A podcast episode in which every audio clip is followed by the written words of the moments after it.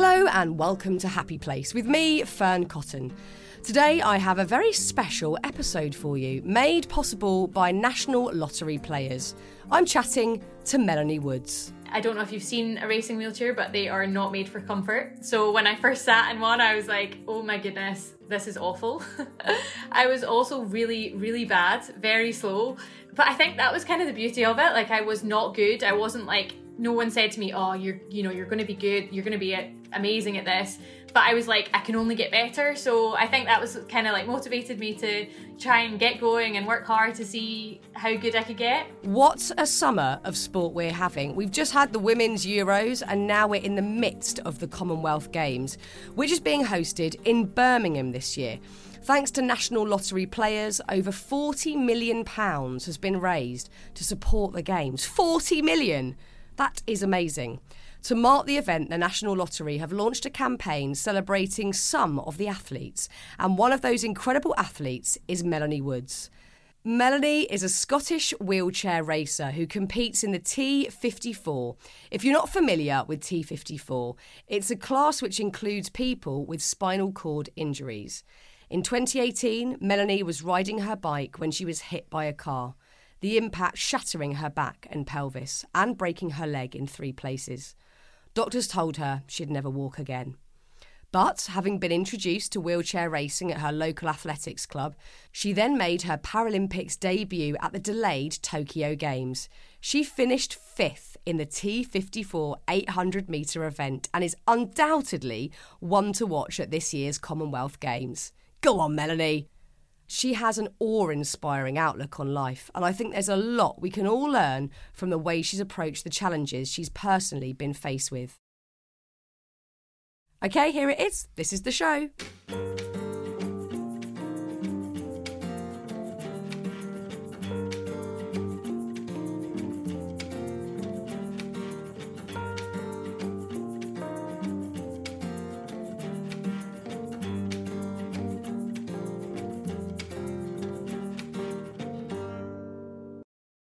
Melanie, welcome to Happy Place. It's so lovely to to virtually meet you today. I know, thanks for having me on. It's a shame it can't be in person. I know. Whereabouts are you today?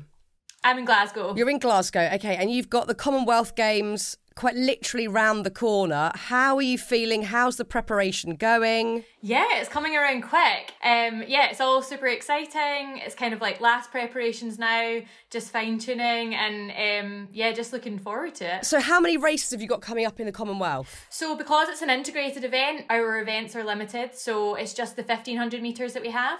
So yeah, a little bit longer than I would be liking to do, but excited for it. And what is the training preparation for that? Like, how long have you been training for this specific event coming up? What kind of training do you get stuck into before an event of this size? So, I mean, this summer has kind of been geared towards the Commonwealth Games. So, we've kind of been looking at this event thinking, you know, this is going to be the big one. So, you know, my training, I train six days a week, uh, usually kind of two sessions in a day. And that's like a huge mix of being on the track, strength and conditioning in the gym, quite a number of things that kind of are getting me ready to, to race. And as well as the the physical prep and the physical training that you obviously have scheduled in so you know that you're you're on track to to get to that event and do your best on that particular day. What about mentally? How do you mentally prepare yourself for such a thing where you've got all eyes on you. Everybody wants you to win. Everybody's cheering you on. You want to win. It means an awful lot to you. How do you get in the right mental state to be under that amount of pressure? I mean, I definitely don't look at it like that. Have I made it worse? Otherwise, I think I would feel a lot of pressure.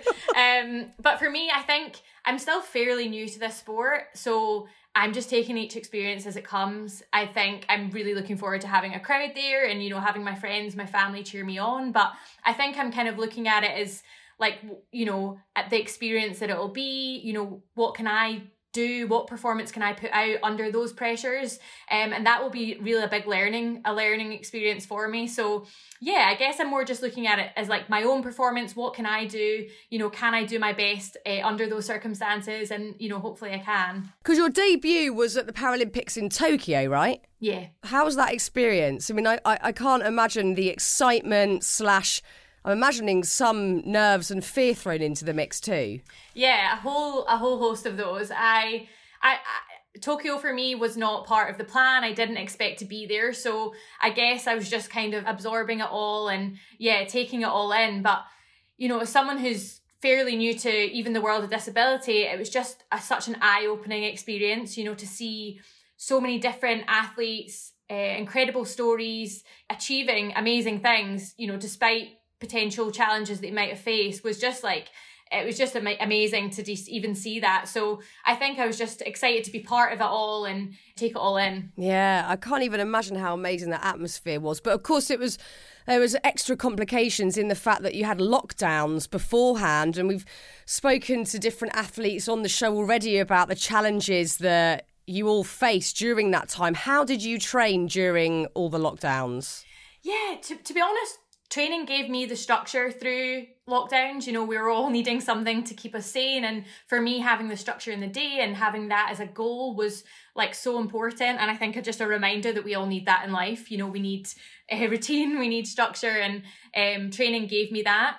I guess it was kind of lonely in some ways. You know, an individual sport, training on your own uh, twice a day can be, yeah, a bit of a strange, a strange one. But I, you know, I wouldn't have been at Tokyo hadn't we got those locked to ha- hadn't we had COVID and the, you know the extra time to prepare for the game. So yeah, I guess I just grabbed that with with both hands and was like, you know, how hard can I work during this time? And you know, hopefully there'll be light at the end of the tunnel.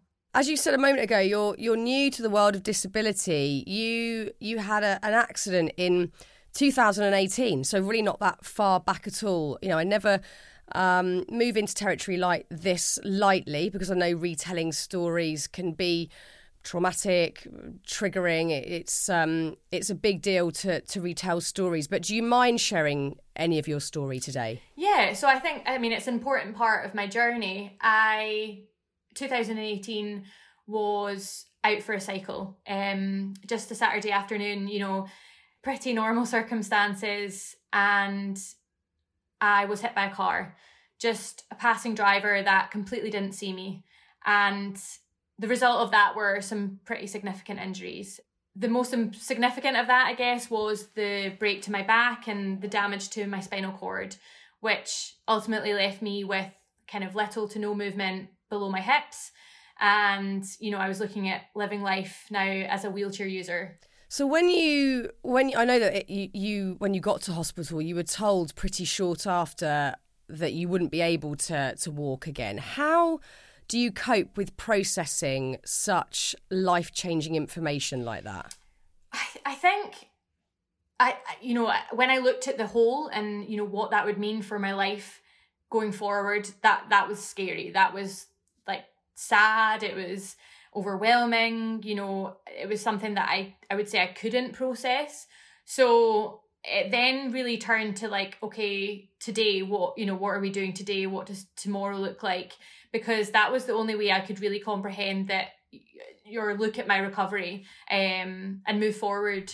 Yeah because i know that you've said that there was sort of a gradual development to you understanding what was going to be possible after your accident and how much you'd be able to do, how much you wouldn't be able to do. What did that process involve? How how did you work through that process of of seeing how much you could actually achieve, how much you could do? Yeah, I think at first it was like I was like I was almost grieving all the things that I thought I couldn't do or or I actually couldn't no you know I would no longer be able to do. So that was the scary part. And to be honest, my ignorance and my lack of knowledge on, you know, what living life with a disability looks like, you know, that made me fearful. That made me think like I have no idea, you know, what what my life's going to look like.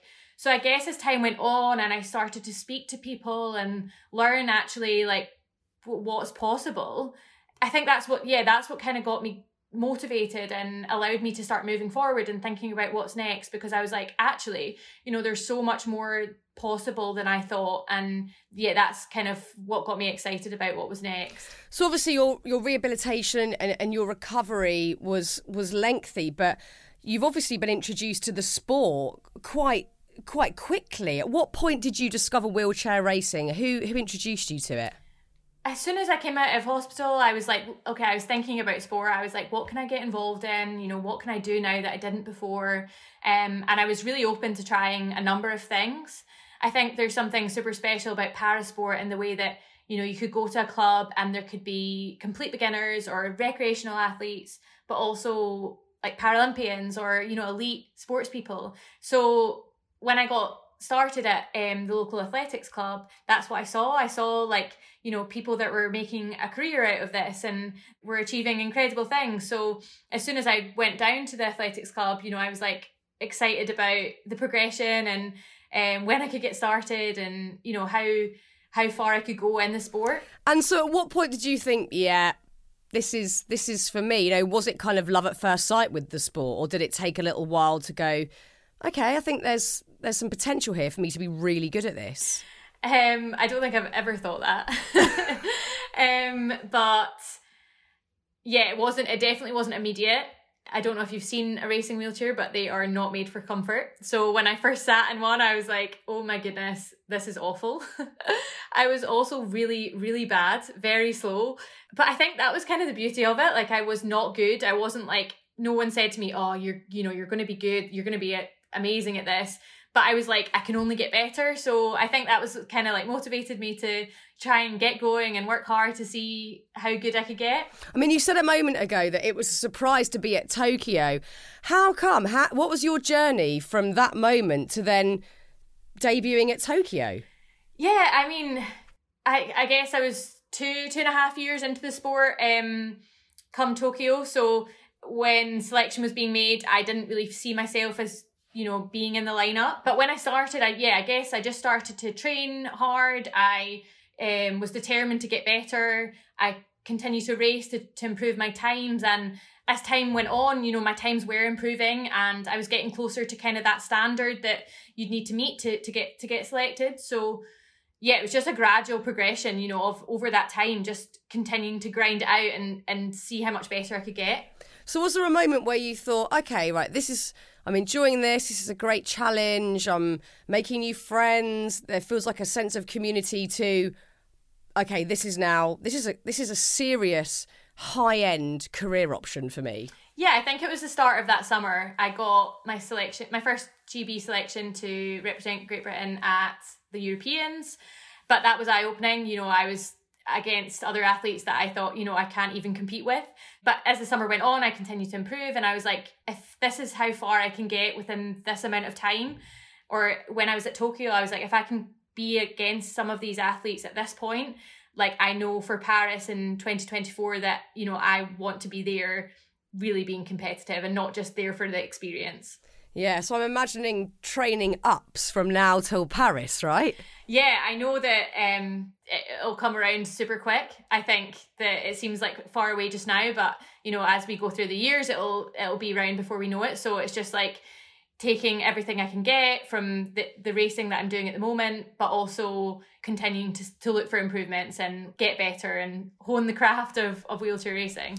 So you've got the Commonwealth, and then after that, are you just like Paris Paralympics all the way? You're just, that's your focus? Yeah, next year we'll have a world championship, so that'll kind of be the stepping stone to to go to Paris in 2024. So, you know, next year will be a big year and again we'll go into a winter of training before we hit the big year of the Paralympics again. So, it's kind of non-stop. How vital is funding from the National Lottery for para sports, do you think? Yeah, the National Lottery funding gives us access to world class facilities. That's, you know, that's where we train, that's the resources that we can get access to, and that allows us to be the best that we can be. It also it also creates a pathway for us into elite sports. So for me, I'm relatively new and I've seen that pathway and how supportive it can be, you know, to getting you to the top level. So um yeah, it's crucial. It's vital in, in getting us to be our best. It's amazing. Do you ever have days where you're just like, I, I haven't got it in me today. I haven't got the mental capacity. I'm physically exhausted. I don't want to train. How do you motivate yourself if you do have those moments? Yeah, I definitely do. I definitely, you know, think I can't be bothered or, you know, this is hard. But I think I just remind myself that I can do hard things and actually starting training or, you know, beginning something can be the hardest part. But, you know, I think it's just having that kind of like discipline and self belief that you know once you start you've got it in you. And um, I think that's kind of what's taken me through you know whether it's my recovery or into the sport. So it's just a, it's something I just remind myself of. I guess also like most things in life that do require hard work seeing any sort of progress that's motivating in itself I guess. Yeah and I think as adults we can be so scared to try something new. You know like we can be so fearful of uh, being bad at something but you know i had a really i had a blank page which gave me the opportunity to do that and i think like if i encourage anybody to do you know to try something new to try things that scare them because you can only get better and that can be a really satisfying feeling yeah you're so right i think you know, it's a given that kids will try new things almost weekly. They'll give something new a go or try a new experience. But we get quite stuck in a rut with, yeah, no, this is what I do. I don't do this, or I don't want a new hobby. But actually, it's so liberating to try something new, and it's such a a good way of just like shaking things up and getting new perspectives, and I guess also like discovering new parts of yourself along the way. Yeah, and you'll find things that are like that are not for you, but you'll you could find things that you know like will bring you a lot of excitement and a lot of challenge and you know we just have to have to continue to try new things to find that. What would you say to anybody out there wanting to try a parasport for the first time who feels perhaps apprehensive or nervous? Yeah don't be don't be afraid of the challenge.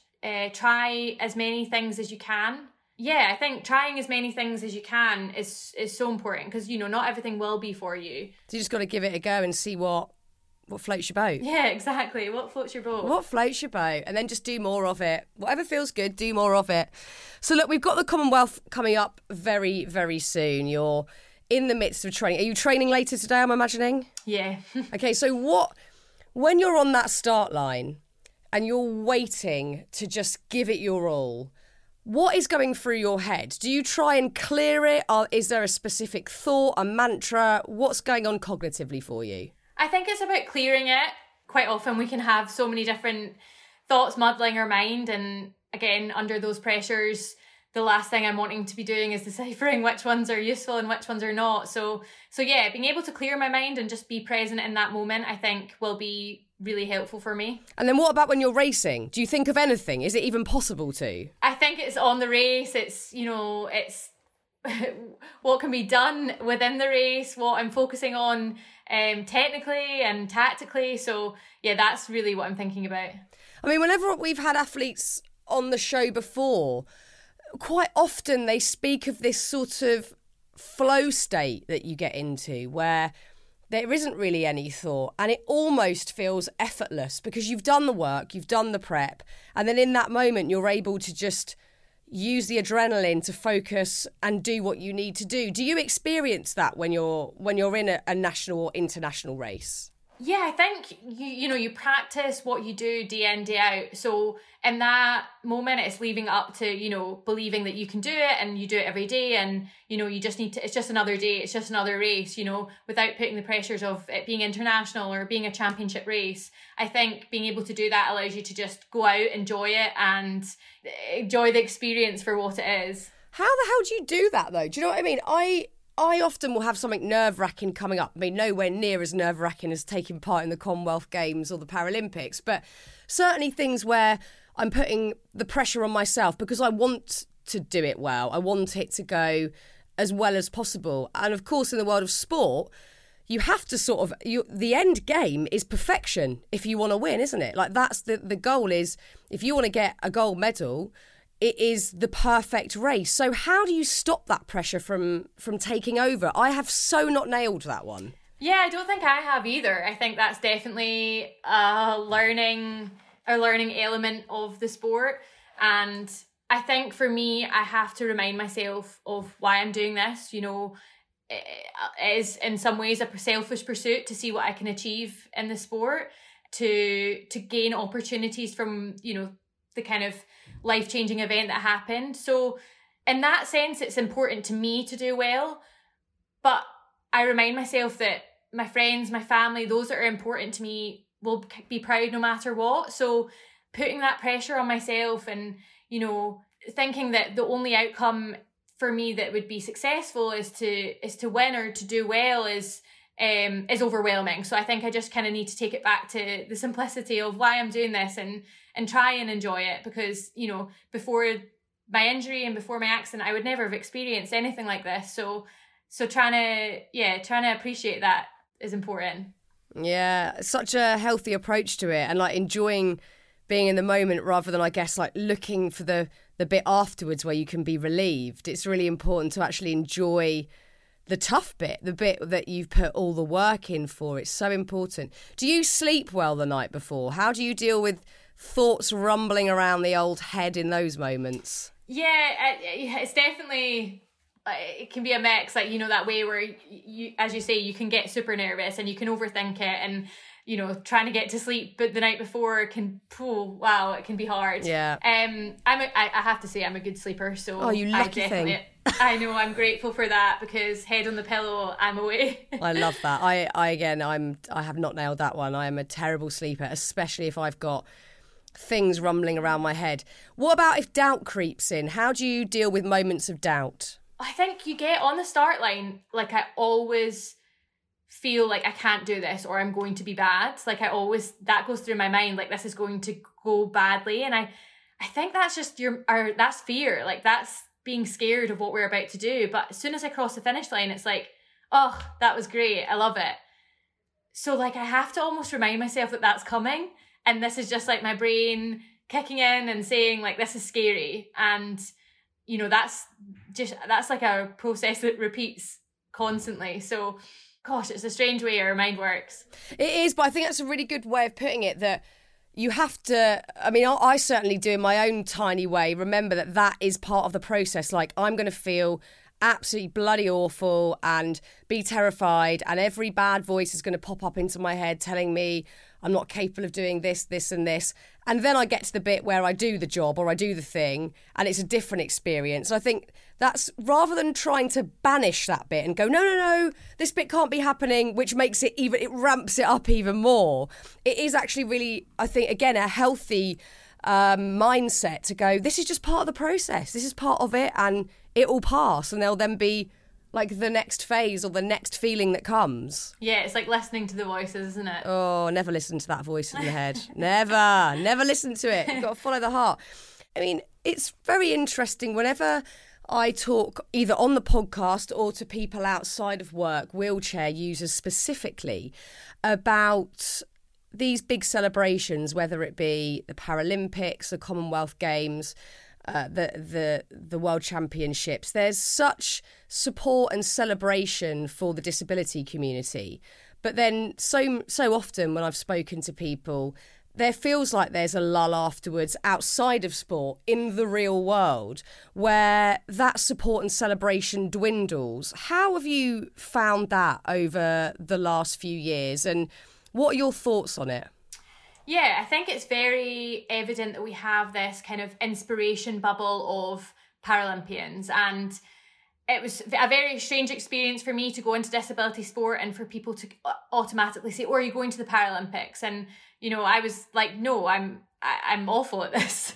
I'm absolutely not." But that was our association with uh, those with disabilities and those with disabilities in sport. You know, that's that's our reference. So I think it's important. Yeah, we appreciate Paralympians and para athletes for what they've achieved, you know, in sport and as elite sports people. Like that's that's incredible.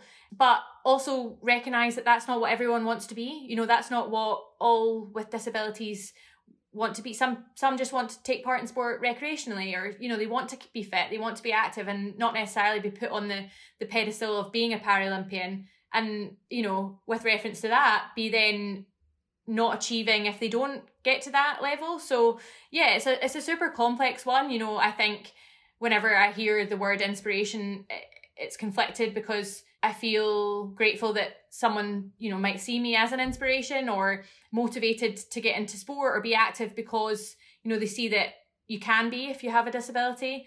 But it's definitely yeah, there's definitely a conflict in in opinion and and the kind of reasons why we see Paralympians with a disability as inspirations. Yeah, yeah.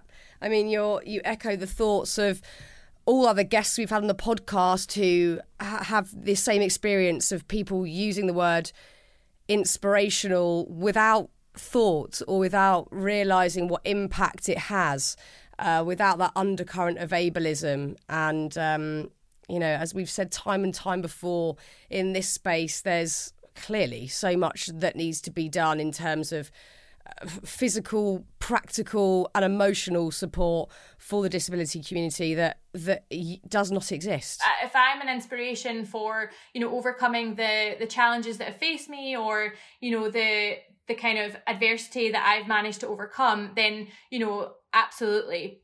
But if I'm an inspiration for going out and about in my wheelchair, you know, doing my normal day to day things, then, you know, that that definitely has problems. So much has gone into putting the Commonwealth Games together with the help from a huge team and obviously the help from the National Lottery players. And it looks to be an amazing spectacle. How are the nerves? Is excitement overriding the nerves. Where are you at with that? Oh gosh. yeah, three weeks will come around quick, I know it. I mean, you're going to literally blink and you're going to be on the start line. It's going to be that quick. But I wish you all the love and luck with it. And I really hope that the rest of your training for the next three weeks, where I'm sure it intensifies somewhat, goes really, really well. And um, we'll all be cheering you on and are just so excited to see how you do without pressure uh, in the Commonwealth and also in Paris. Amazing. Thank you so much. Melanie, thank you so much for that gorgeous chat. And best of luck for the Commonwealth Games. It's so amazing what the National Lottery does for people, and I'm just so pleased we could shed a bit of light on Melanie and her phenomenal dedication and drive.